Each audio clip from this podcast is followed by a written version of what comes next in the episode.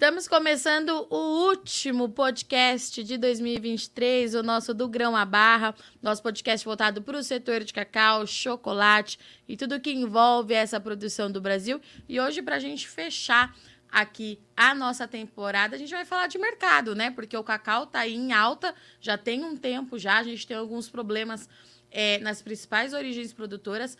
Vamos entender, então, o que, que aconteceu ao longo desse ano e, principalmente, como é que a gente deve chegar em 2024. Vale lembrar que o setor aqui no Brasil está muito otimista de ter uma retomada aí na produção em termos é, de produtividade. O produtor tem focado bastante no cacau de qualidade, então a gente precisa monitorar também o que está acontecendo nesse mercado. E para conversar com a gente hoje já está conectado aqui Leonardo Rossetti, que fala com a gente em nome da Stonex Brasil. Leonardo, seja bem-vindo, meu amigo, mais uma vez. Muito obrigado pelo convite, Virgínia. É sempre um prazer participar. E vamos falar um pouco aí desse mercado.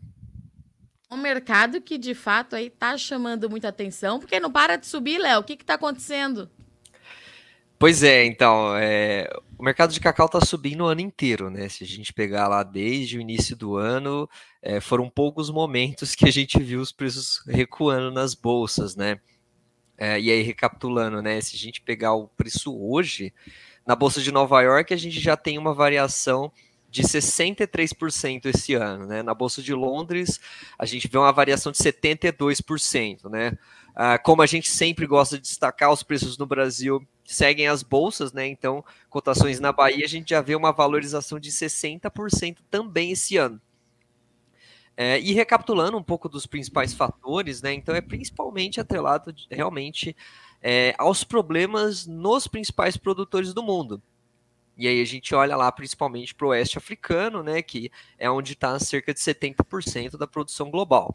Então, ah, os principais produtores tendo problemas, né, e aí a gente teve uma, uma demanda mais resiliente também, mesmo com os preços subindo, mesmo com a inflação afetando os principais centros consumidores, né, Estados Unidos e Europa, né, ah, a renda das famílias caindo, mesmo assim a, a, a, demanda se manteve, né? E aí, junto com uma produção que tem apresentado uma perspectiva pior, a gente tem um mercado temendo por um novo déficit no balanço global de oferta e demanda, né? Então a gente tá vindo de dois déficits, né?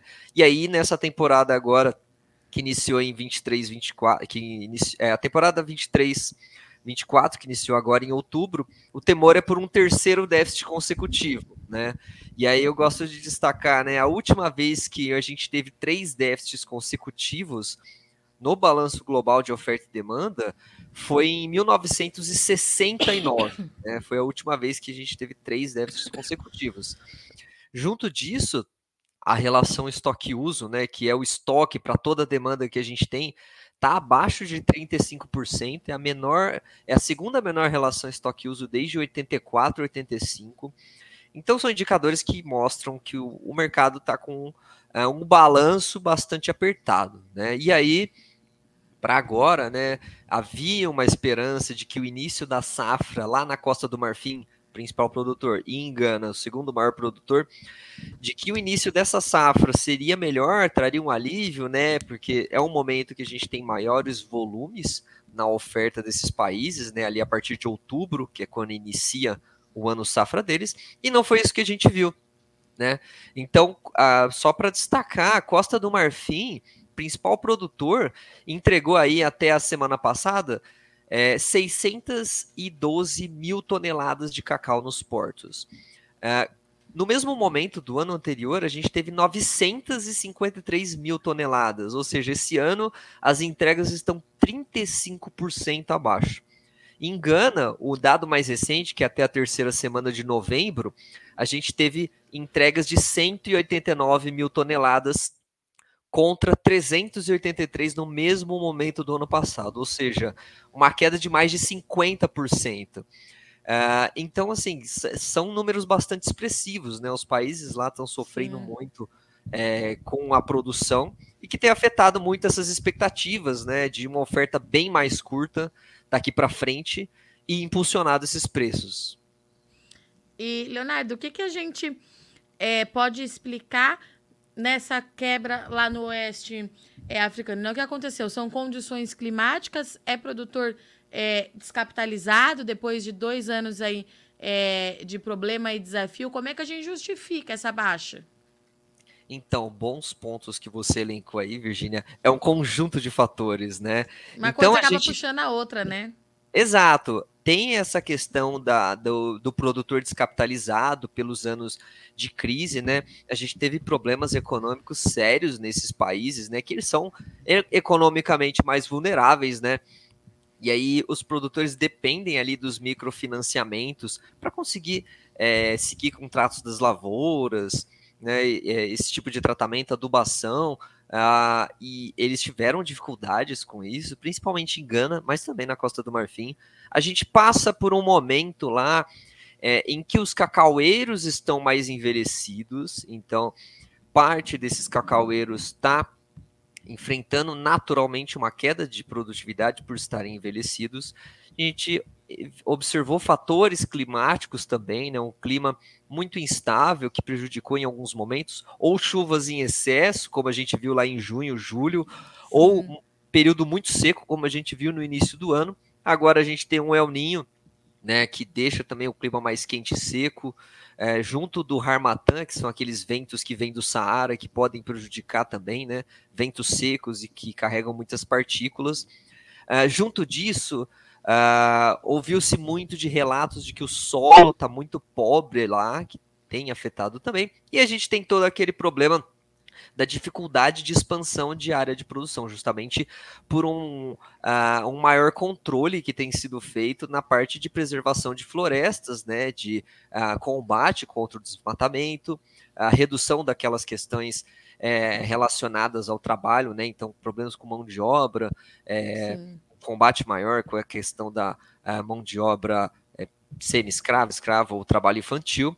Uh, e tem também a praga, né, que em inglês a gente chama de chama-se swollen shoot, que afeta os cacaueiros, tem afetado nesse período, né, uh, e que é difícil de controlar lá na, lá na Costa do Marfim, em Gana. Então, você vê, é um grande conjunto de fatores que tem promovido ah. quebras expressivas, né?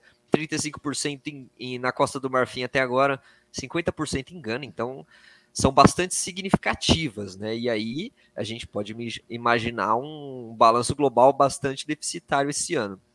No acumulado global, é dá quanto de quebra, juntando é, todas as origens, Léo?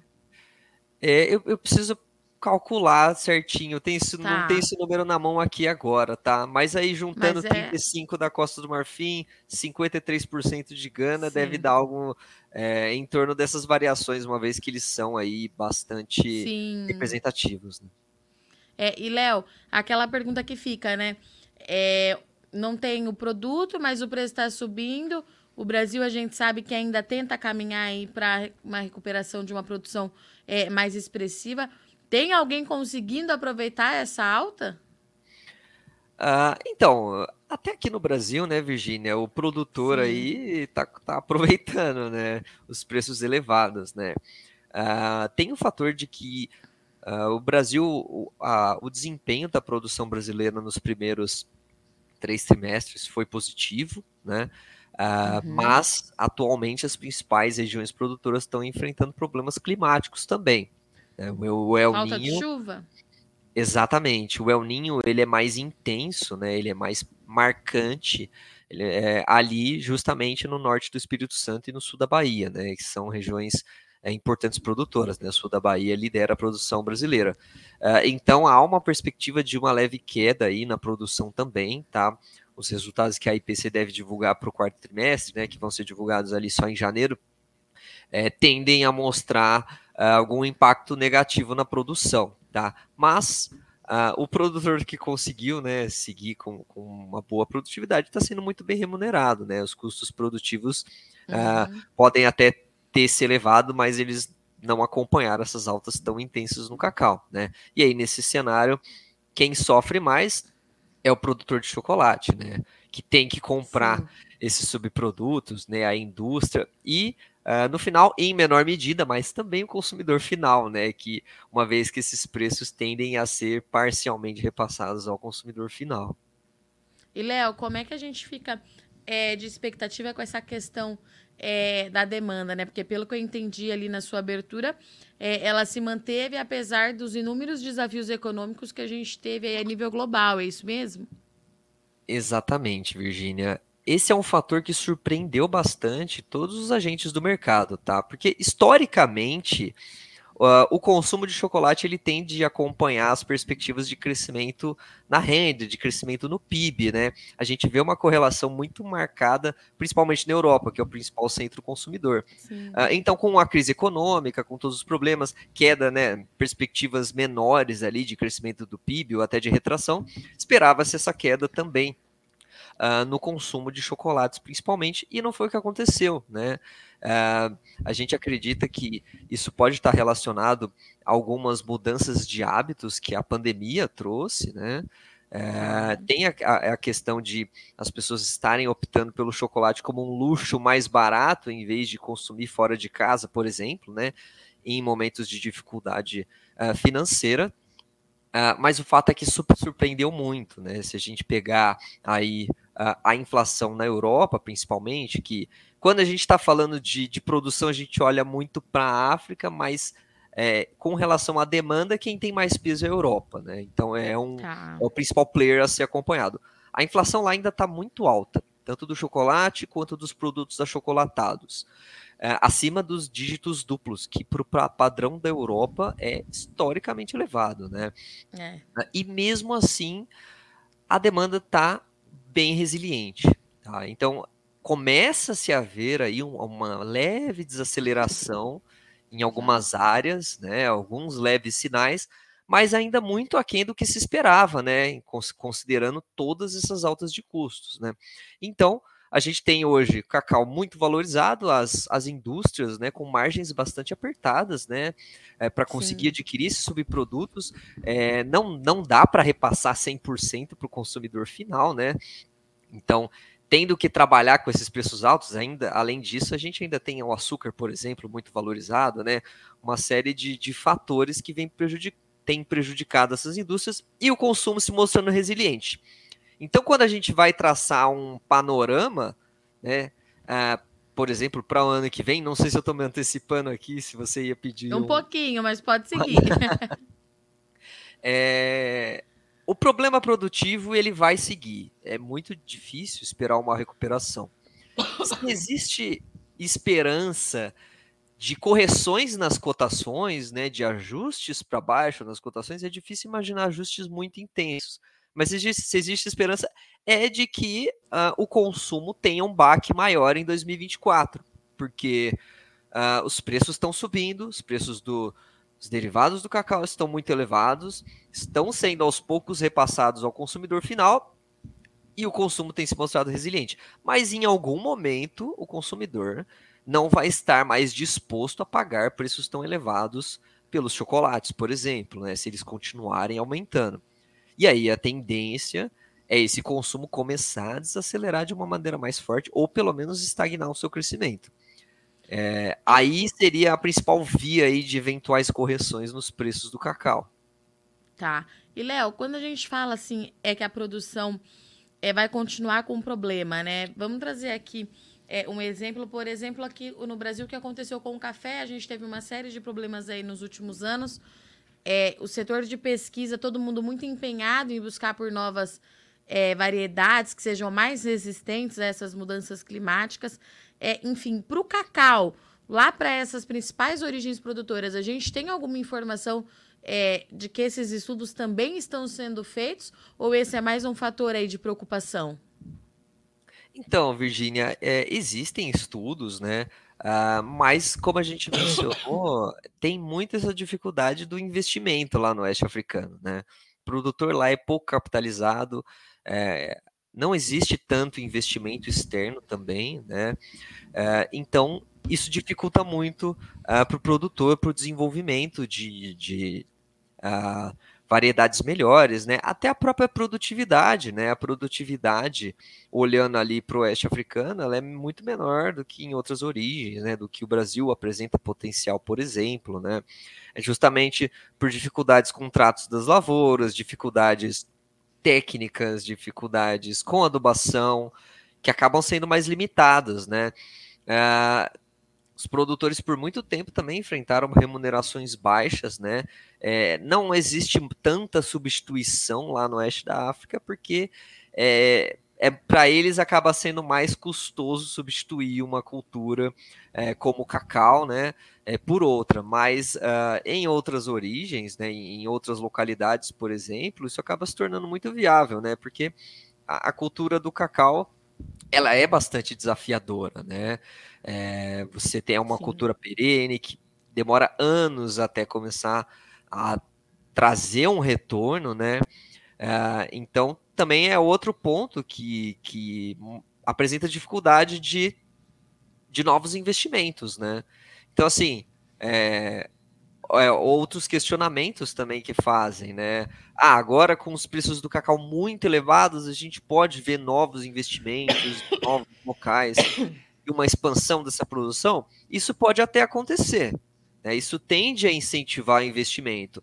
Mas lembrando que um, um investimento agora numa produção de cacau, né, numa área nova de produção de cacau, vai culminar numa produção para daqui três, quatro anos. Então, são soluções que existem, que podem acontecer, elevar a produção do global de cacau, mas olhando muito mais para o longo prazo do que para o curto prazo.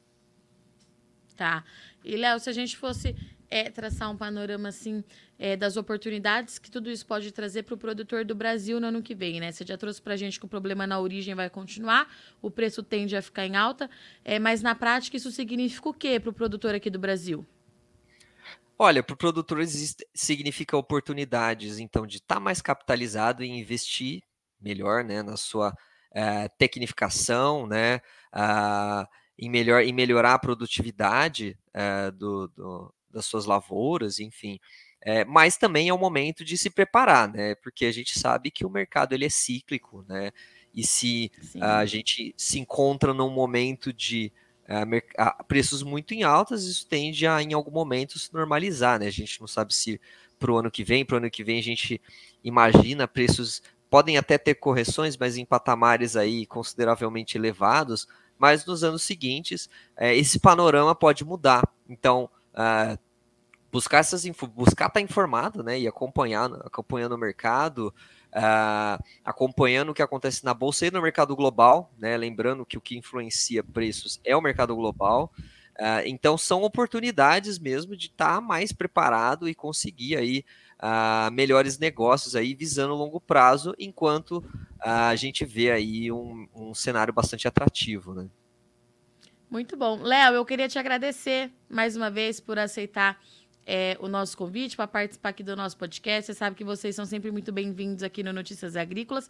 Se eu não falar mais com você, um bom restinho de final de ano, Feliz Natal, um feliz ano novo. E tendo qualquer novidade, você sabe que você tem portas abertas aqui, meu amigo. Perfeito, Virgínia. Muito obrigado novamente pelo convite. É sempre um prazer. E Feliz Natal e um Feliz Ano Novo para todos por aí também.